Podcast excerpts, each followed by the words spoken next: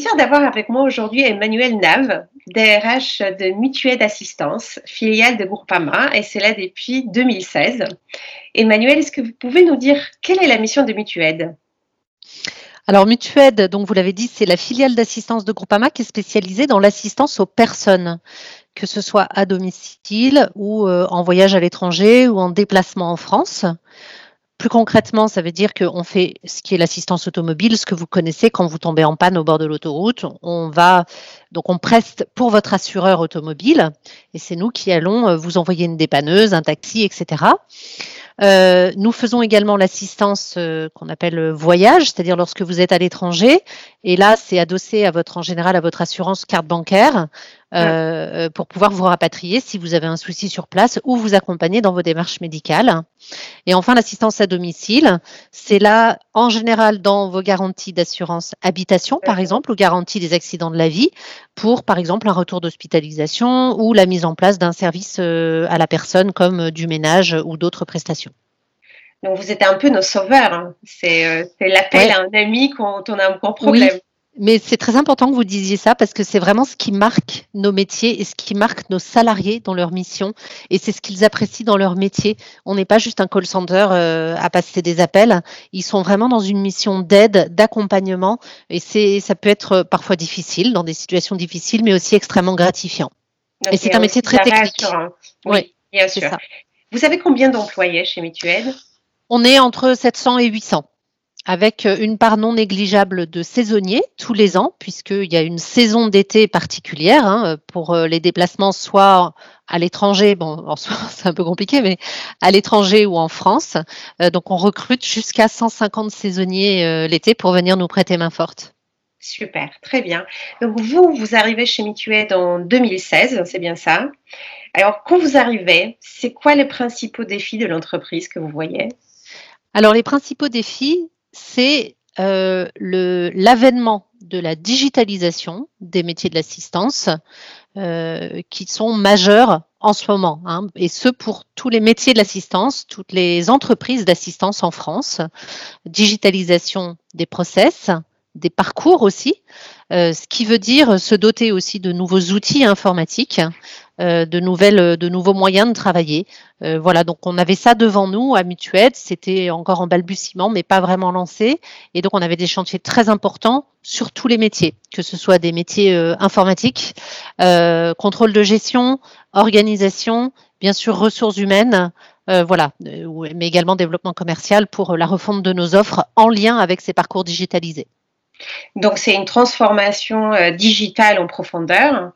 Euh, c'est intéressant parce qu'on parle souvent du rôle des ressources humaines dans cette transformation.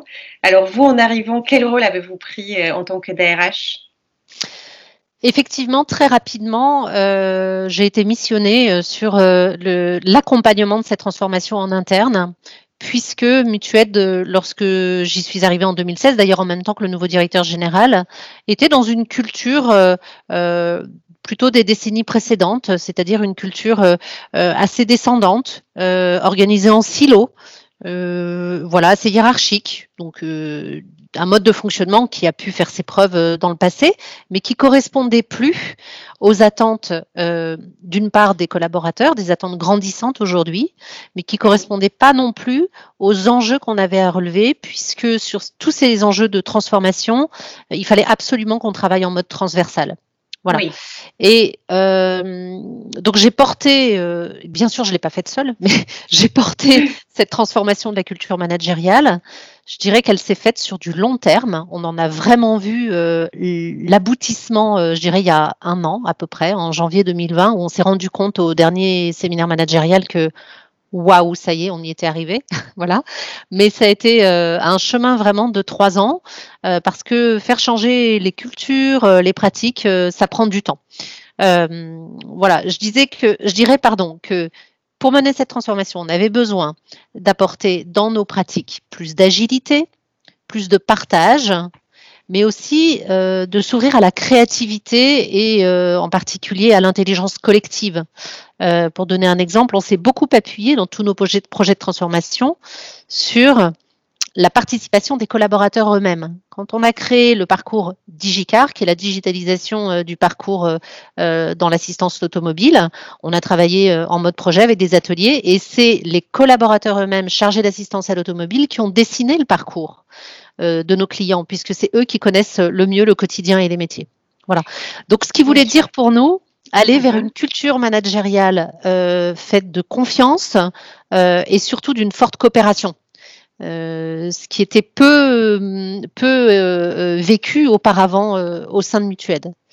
Parce qu'avant, j'imagine bien, dans les grandes structures de ce type-là, donc c'est plutôt une organisation pyramidale. Euh, donc, bien sûr, voilà, on s'assure que le travail qui est à faire, euh, bah, il est fait de cette manière-là, donc un peu culture top-down, hein, qu'on a encore toujours dans les, dans les grandes entreprises. Donc, maintenant, quand vous avez dit aller vers l'agilité, partage, créativité, c'est justement ce changement aussi managériel. Et comment vous y êtes prise? Oui, alors avant, je voudrais euh, euh, rebondir sur cet aspect de, structure pyramidale. Notre objectif, c'était pas d'aller vers euh, une, structure complètement éclatée ou les modèles de l'entreprise libérée. On a gardé notre organisation pyramidale. on est toujours organisé de cette manière-là. Voilà. Mhm. En revanche, on a introduit beaucoup de liberté dans les échanges et dans les modes de travail. OK, j'ai une hiérarchie avec une ligne hiérarchique mais en tant que salarié, je peux être amené à travailler sur des projets transverses, à être en échange avec d'autres services. Je peux aussi faire part de mes idées euh, d'amélioration. Euh, je peux prendre des initiatives et les proposer. Voilà. Donc je dirais qu'on a assoupli euh, mmh. grandement cette structure.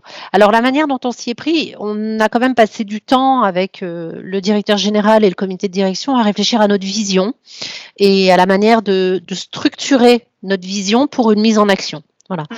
Et ce qu'on a structuré, c'est donc un, programme d'accompagnement managérial euh, basé sur trois valeurs qui ont été partagées avec les managers dès le séminaire managérial de janvier 2017, qui sont le sens, la bienveillance et la confiance.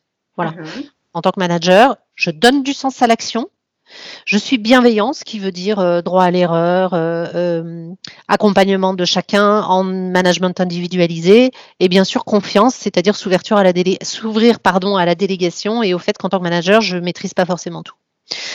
Donc il y avait ces trois valeurs là, et ensuite on a défini trois zones d'action qui sont interdépendantes dans notre mhm. programme.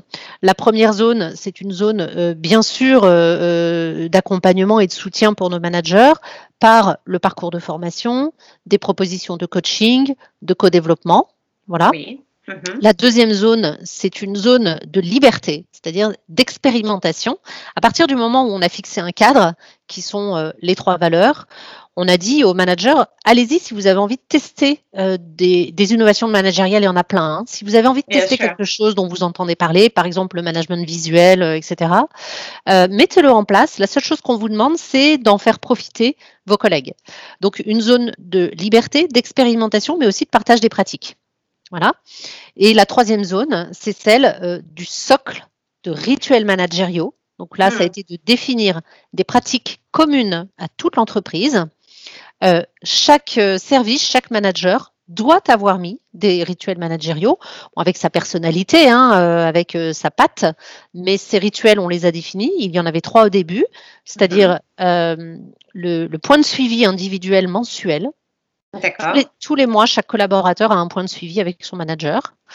le lancement de semaine dans chaque équipe euh, dans mon service aux, ressources humaines, il s'appelle le morning meeting, c'est tous les mardis matins à 9h. On fait, en général, c'est debout quand on est sur site, euh, debout 20 minutes, et puis on se donne euh, les actualités des différents pôles RH. Et le troisième rituel, c'est la réunion de service plus formelle, à fréquence plutôt trimestrielle, où là, on va travailler des sujets de fond ensemble. Et depuis cette année, on y a ajouté, on est en train de travailler sur l'ajout d'un quatrième rituel, qui est mhm. moins un moment qu'une habitude, qui est le feedback managérial. Mhm. Et on travaille sur le feedback dans les deux sens, c'est-à-dire aussi bien le feedback du manager sur euh, euh, la performance, les compétences du collaborateur, mais aussi on fait du feedback inversé. Pour la première année, cette année, on l'a introduit dans notre entretien annuel avec cette question. Moi, en tant que salarié, je demande à mon manager ce que je souhaite qu'il continue dans son management avec moi, ce que je souhaite qu'il arrête et ce que je souhaite qu'il commence. Voilà, pour adapter son management à ce dont moi j'ai besoin. voilà. Et puis en filigrane de ces trois zones, bien sûr, une animation de cette communauté managériale avec des moments de rencontre, des moments de partage formels, informels, avec des newsletters, euh, avec aussi des conférences avec des personnes inspirantes euh, sur différentes thématiques. Très bien. Alors, il y a énormément d'éléments. J'en ai euh, noté quelques-uns qui m'intéressent particulièrement. Donc, on peut peut-être s'arrêter sur euh, quelques-uns. Euh, j'ai bien aimé ces trois mots sens, bienveillance et confiance. Donc, au départ, quand vous avez proposé ces trois valeurs, en quelque sorte, au manager, est-ce que c'était justement au moment où vous avez créé ce séminaire de management qui a marqué un peu le début de ce programme? C'était à ce moment-là? C'était à ce moment-là. Alors, je dirais que c'est des valeurs qui étaient plutôt portées par la vision du directeur général, mm-hmm. euh, donc qui ont été proposées aux managers cette année-là, qui ont, qui ont récolté de l'adhésion. Et je pense que trois ans après, on peut vraiment se dire que l'ensemble des managers ont vraiment euh, non seulement euh, intégré, mais sont même très impliqués, se sont appropriés ces valeurs-là et y adhèrent. Après, c'est vrai que moi, j'avais eu une conversation un jour avec un consultant et je trouvais que c'était une remarque très juste qui disait mais les valeurs elles n'ont pas à être décrétées elles mmh. se vivent et c'est plutôt de faire émerger quelles sont les valeurs qui nous rassemblent. Donc nous, on n'a pas fait cette démarche-là à l'époque, c'est des valeurs qu'on a proposées, mais je pense que c'était nécessaire aussi euh, d'avoir eu une vision d'un management nouveau qui était porté par un directeur général.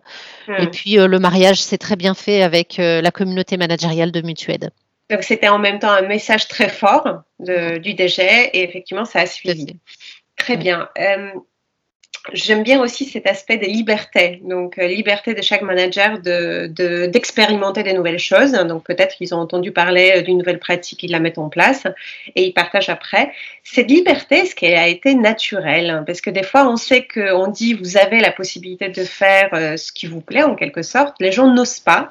Et je sais, vous m'avez dit en préparant cet entretien que 2021, si je ne me trompe pas, c'est l'année du courage managérial. Donc, est-ce qu'il fallait, vous vous êtes rendu compte qu'il faut travailler un peu cet aspect-là pour qu'il puisse aller plus loin et se sentir vraiment libre? C'était pas tellement, euh, les deux n'étaient pas vraiment liés. Alors, je vais d'abord répondre à votre première question. Euh, je dirais que Bien sûr, on a eu des réactions différentes, c'est-à-dire que très vite, on a des managers de manière très spontanée qui, sont, qui étaient complètement emballés, qui sont entrés euh, dans la démarche, d'autres qui étaient peut-être euh, plus observateurs ou attentistes. Euh, mais on a quand même senti à ce démarrage donc de cette nouvelle vision début 2017 euh, une envie très forte de la communauté des managers de proximité, particulièrement, qui sont souvent, euh, qui ont une moyenne d'âge euh, plutôt autour de 30-35 ans, une mm. envie très forte en fait d'entrer dans cette proposition. Donc je dirais que cette zone de liberté, elle, elle a été investie finalement assez facilement sachant que je pense que leurs responsables de pôle, c'est-à-dire les, les, les, niveaux directeurs, ont eu l'intelligence d'adopter eux aussi euh, assez rapidement euh, la culture de l'échange et de la confrontation avec leur manager de proximité et de pouvoir écouter, euh, dire oui parfois, dire non aussi à d'autres reprises. Mm. Ils ont été aidés, ces responsables de service, parce que en 2018, l'une des thématiques, c'était la posture coach en tant que manager. C'est-à-dire que dans une posture d'humilité, je, m'efface. On ne peut pas le faire surtout. Hein. Il y a aussi euh, le manager, il est aussi là parfois pour guider, pour décider, pour recadrer. Voilà. mais voilà, mais il y a aussi en complément cette posture de je me mets en retrait et je t'aide juste toi, que tu sois manager de proximité ou collaborateur. Je t'accompagne dans les questions que tu te poses pour toi-même trouver des réponses et y aller. Voilà. Et cette liberté d'expérimentation, elle a fait partie de, de, cette posture-là, euh, ou des managers de proximité, dans leur petit pôle, euh, tester des choses. Voilà. Euh, pourquoi on a décidé de, proposer la thématique du courage managérial? En fait, je pense que c'est parce qu'on les trouve très courageux. on les trouve très ah. courageux, nos managers, ouais, vraiment. Je pense que c'est l'inverse. Et au quotidien, comme on a en, interne cette culture de, de, de, la confrontation, de la franchise, oui. Euh, et surtout, je l'ai dit, de la délégation. Mmh. Euh, on essaie de faire monter en compétence nos managers sur tous les sujets du management, dont les situations difficiles. Mmh. Voilà, euh, je donne un exemple qui parlera à tous les RH. Bah, Lorsqu'il y a un entretien de licenciement à faire, ça se fait avec une personne des ressources humaines, mais la majeure partie du temps, c'est le premier manager de proximité qui va venir faire l'entretien. Bien sûr. Mmh. parce que ça fait partie de la responsabilité de la relation managériale. C'est je suis là pour t'accompagner, te dire les trucs positifs, mais aussi pour te dire les choses euh, lorsqu'elles sont moins faciles à, à vivre. Et pour nous, la thématique du courage managérial, c'est justement de leur dire on est derrière vous, on vous accompagne dans les situations difficiles euh, et on est là, oui, pour euh, vous aider à dire les choses franchement. Euh, à vos collaborateurs parce qu'on pense que c'est bénéfique pour tout le monde. Et puis aussi pour faire du feedback inversé, il faut être mm. courageux hein, en tant que manager. Là, on est en train d'être sur un pilote de 360. C'est moi qui vais être la, première, le premier cobaye. Et ça demande du courage de, oh en tant que manager d'avoir un retour de ses équipes. Voilà. Mais je trouve que c'est extrêmement intéressant. Moi, je, euh, à l'époque, je me rappelle très bien, j'avais une équipe de quatre personnes et on a instauré justement des entretiens mensuels où en fait je donnais du feedback et mon équipe me donnait du feedback. Et je me rappelle que j'étais un peu déroutée les deux premières fois parce que bien sûr, je prenais les feedbacks de mes équipes. Il y avait des choses, en fait, je n'avais même pas vues, que ça, ça aurait pu euh, provoquer une euh, frustration. Euh, donc, je, je recevais ce feedback. Je trouvais ça, au début, ça gêne un peu, on est un peu étonné. Mais je trouvais, en fait, qu'on a pu aller beaucoup plus loin avec l'équipe vu que je le savais et que je puis en ah fait euh, rectifier les tirs. Alors effectivement, au début, c'est un peu douloureux. Je pense que ça surprend un peu, mais à long terme, on peut vraiment faire des choses, euh, des choses merveilleuses. Mais, très bien. Et juste, je reviens parce que je trouve très bonne euh, cette idée de nommer chaque année l'année du courage managérial. Il y avait une autre, c'était l'année du management en 2000, je crois 18, on m'avait dit. donc chaque année, il y a une thématique. C'est bien ça qui est choisi on, par. On essaye. Bon, 2020 était une année un peu blanche parce qu'on s'est fait complètement dépasser par. C'était l'année Covid. Voilà. mais euh, finalement, je dirais que l'année 2020, ça a été l'année du télétravail. Hein. On en reparlera probablement. Donc cette année, c'est l'année du courage et du feedback. Et puis, on va changer de directeur général euh, après l'été. Donc, je pense qu'on réécrira euh, une nouvelle aventure avec le nouveau directeur général qui s'inscrira, bien sûr, j'en doute pas, dans la continuité, mais qui aura aussi, lui, sa vision à apporter. voilà, et ses messages à faire passer. Très bien. Euh, moi, ce qui m'a intéressé aussi dans votre approche, c'est euh, le travail euh, vraiment approfondi sur la communication régulière, sur ce que, sur ce que vous faites au niveau de, des ressources humaines. Je dirais même digne d'un département de communication. Est-ce que vous pouvez nous en dire un peu plus? Pourtant, on n'a pas beaucoup de moyens. c'est les résultats qui comptent. Je pense que notre responsable communication serait premier, la première à dire qu'elle n'a pas beaucoup de moyens. Euh, oui, alors en fait, c'est parti du constat, euh, de différents constats. D'une part, que Mutuette, c'est une entreprise qui existe depuis 40 ans cette année, qui est une entreprise d'une très grande richesse, qui n'a pas attendu euh, une nouvelle DRH ou un nouveau directeur général pour faire des choses extraordinaires, avec une cohésion d'équipe, avec euh, euh, déjà de l'inventivité et, des qualités professionnelles très importantes, mais qui n'était pas mise en visibilité, peu en interne. Mmh. parce que notamment il y avait cette organisation en silo, donc on ne savait pas très bien ce que faisaient les autres, les projets, etc et quasiment pas en externe. Hein. Il n'y avait pas de communication euh, ni interne ni externe, ni on n'était pas présent sur les réseaux sociaux. Donc notre objectif, c'était déjà de mettre en avant toute cette identité mutuelle qui a une grande valeur, mais aussi comme on entrait dans cette période de chantier, de modernisation, de transformation, et eh ben de le faire savoir. Voilà. on avait envie que ça se sache. Ben oui, tout à fait. Euh, donc, euh, on a finalement aujourd'hui, on a un poste de, responsable communication interne-externe. On s'est appuyé très vite sur une agence de com parce que euh, le travail de social manager, c'est une charge de travail importante. Donc, on est toujours accompagné par une agence qui nous aide aussi sur la, la, mise en, en, image de notre communication. Euh, et je dirais que depuis qu'on a cette dynamique, donc très régulière, hein, des postes euh, en interne comme en externe plusieurs fois par semaine, parfois sur euh, des, des, des, postes courts, pas forcément longs, mais qui mettent en avant ce qu'on est en train de faire, qu'est-ce que c'est d'être à Mutued, les témoignages de nos salariés, de nos clients, de nos partenaires.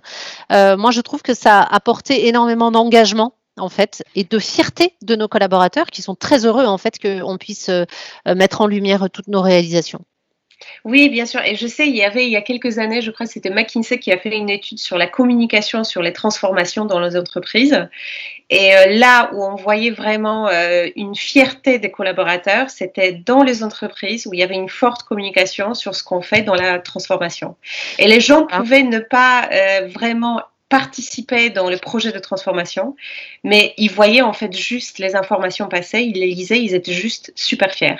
Absolument. Donc, euh, c'est une âme incroyable. Voilà, on va pouvoir aller plus loin puisque depuis un mois, euh, nous avons migré euh, dans une nouvelle suite euh, Microsoft qui va nous permettre d'avoir un intranet un peu rénové sous SharePoint. D'une part, donc avoir du partage en interne facilité. Et d'autre part, en 2020, on souhaitait lancer un programme ambassadeur sur les réseaux sociaux pour nos collaborateurs qui, du coup, va être lancé en 2021 euh, pour les collaborateurs volontaires qui ont envie de, voilà, de partager euh, les informations et contribuer. Oui. tout à fait. Super. Donc maintenant, euh, cette euh, transformation managériale, elle a commencé il y a quoi, quatre ans, plus ou moins. Donc si on, vous prenez un peu de distance, euh, vous regardez maintenant Mutued, qu'est-ce que ça a provoqué chez Mutued Quel changement vous voyez après ces quelques années?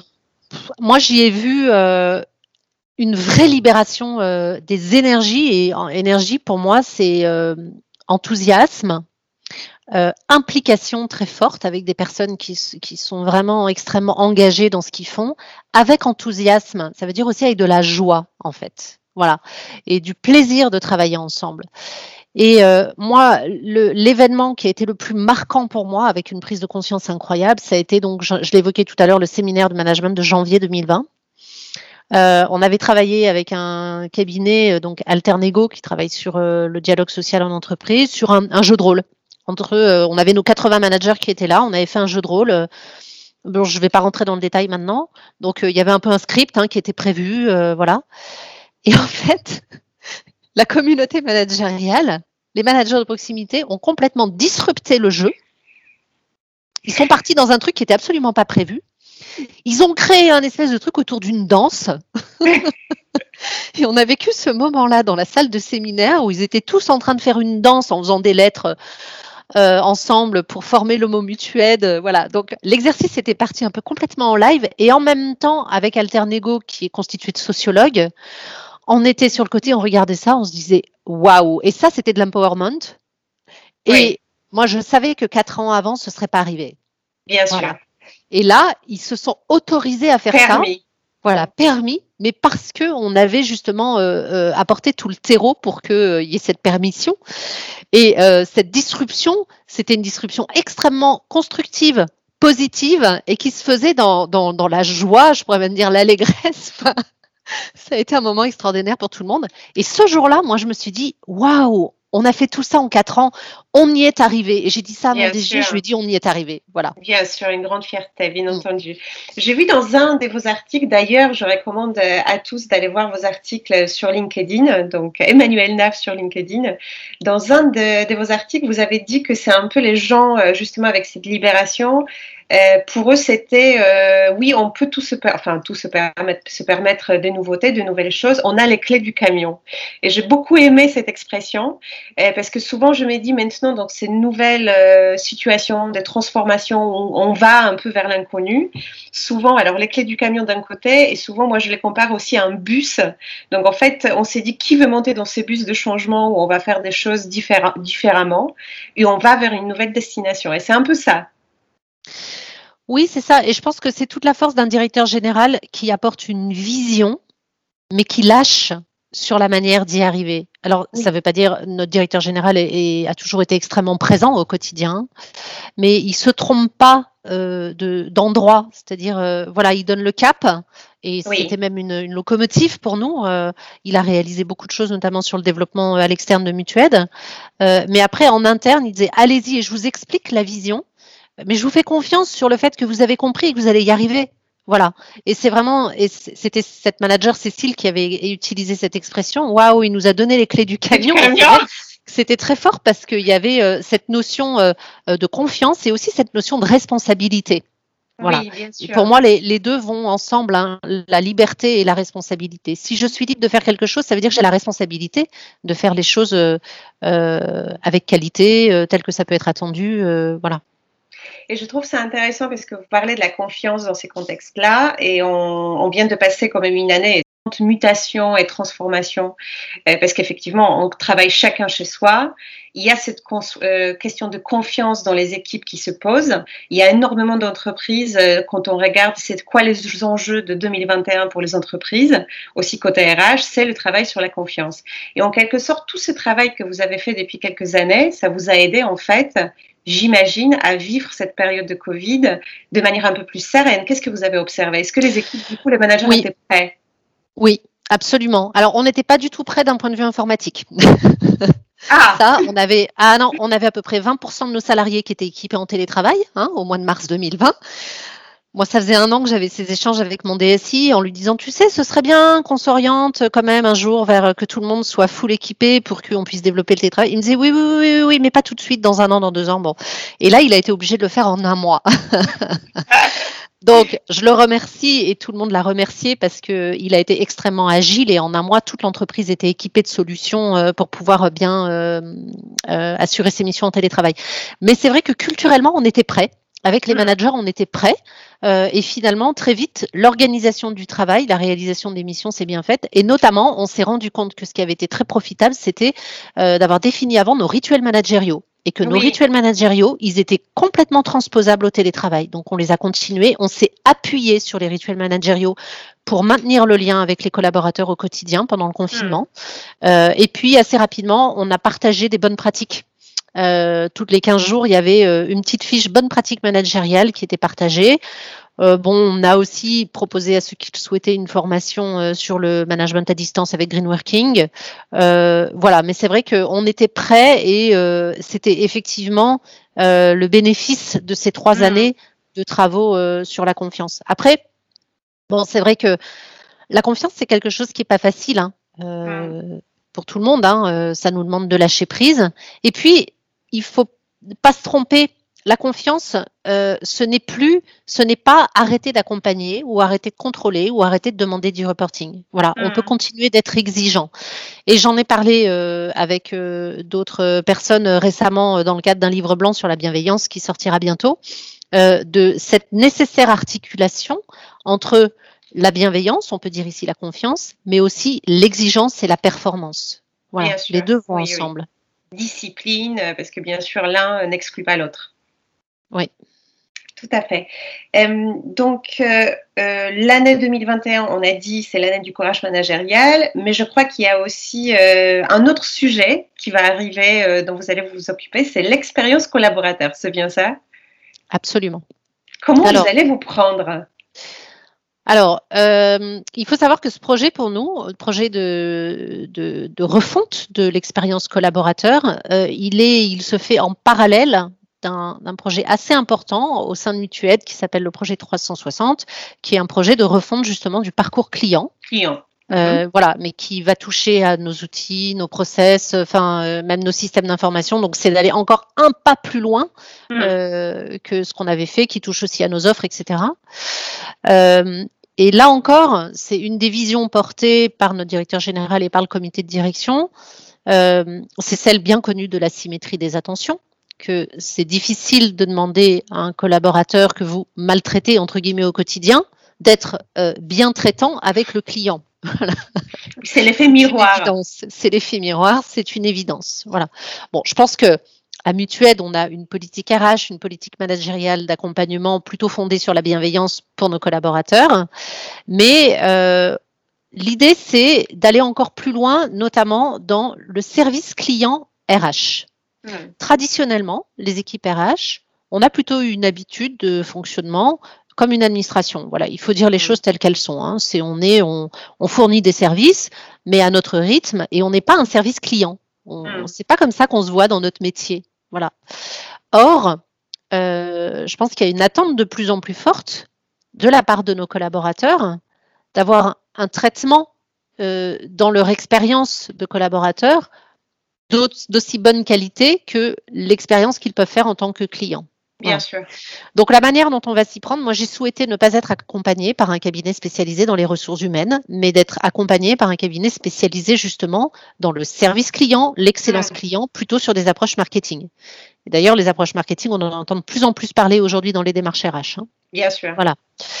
Euh, c'est un projet de moyen long terme, c'est-à-dire que ça s'inscrit pour moi au moins sur deux ans, 2021-2022. L'année 2021 étant l'année de la structuration du parcours. Oui. En, de définir les moments euh, moments d'expérience, les moments mhm. clés, voilà, euh, de nos clients internes qui sont les salariés, candidats salariés, et ensuite par chantier euh, de travailler sur ces moments-là, bien sûr, dans une cohérence globale. Donc, ce projet va démarrer au mois d'avril avec un premier kick-off euh, pour mon équipe, mais pas seulement, puisqu'on y intègre bien évidemment euh, tous les autres services seront représentés d'une manière ou d'une autre, et à commencer par nos clients internes, les salariés. et y a, pour moi, il y a une vraie acculturation de l'équipe RH pour mmh. transformer leur manière de faire avec cette notion d'excellence de service client et ce que j'espère leur faire passer comme message, c'est que elles, je dis elles parce qu'il y a surtout des filles dans mon service, mais des femmes dans mon service, euh, on en retirera principalement de la satisfaction. Voilà, apporter de la satisfaction client, je pense que c'est extrêmement gratifiant pour son métier au quotidien. Bien sûr. Et je pense que la transformation des RH, c'est aussi un très, très beau sujet. Et c'est pour ça, ce podcast, il s'appelle RH de demain.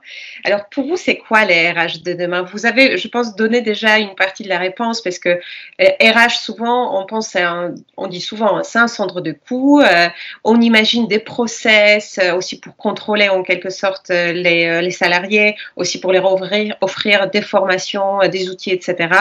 Et on, traditionnellement, RH sont un peu dans cette posture de top-down. On vous donne des choses, vous pouvez les utiliser et c'est point. Point, c'est ça. Alors aujourd'hui, c'est vrai, on parle beaucoup euh, de RH euh, comme euh, service provider, donc voilà, la fonction qui va donner des outils, qui va vous aider à travailler d'une autre manière. En fait, donner tout ce qu'on peut donner pour que les, les employés soient épanouis et qu'ils travaillent bien. Oui, et peut-être d'ailleurs que l'étape d'après, comme vous le dites, aujourd'hui, euh, on est dans une proposition d'offre globale. Euh, voilà, il y a un panier, euh, c'est à toi de piocher dedans. Peut-être que on ira demain vers de l'individualisation en fait de la proposition RH. voilà, ça c'est un premier point. Après, moi je pense qu'il y a peut-être deux sujets qui vont beaucoup impacter nos métiers dans les prochaines années. Le premier, mais on le voit déjà, c'est la montée en puissance de tout ce que moi j'appelle la part féminine de l'entreprise. Euh, et c'est un concept qui est cher à euh, un de mes amis, Emmanuel Franz Mercadal, que vous connaissez également, euh, voilà, qui définit l'entreprise comme une entité, une entité vivante, globale, qui a comme chacun d'entre nous hommes et femmes, une part féminine et une part masculine. Et c'est vrai que ces dernières décennies, c'est particulièrement la partie masculine de l'entreprise qui s'est euh, exprimée avec justement l'organisation, les process, la rentabilité.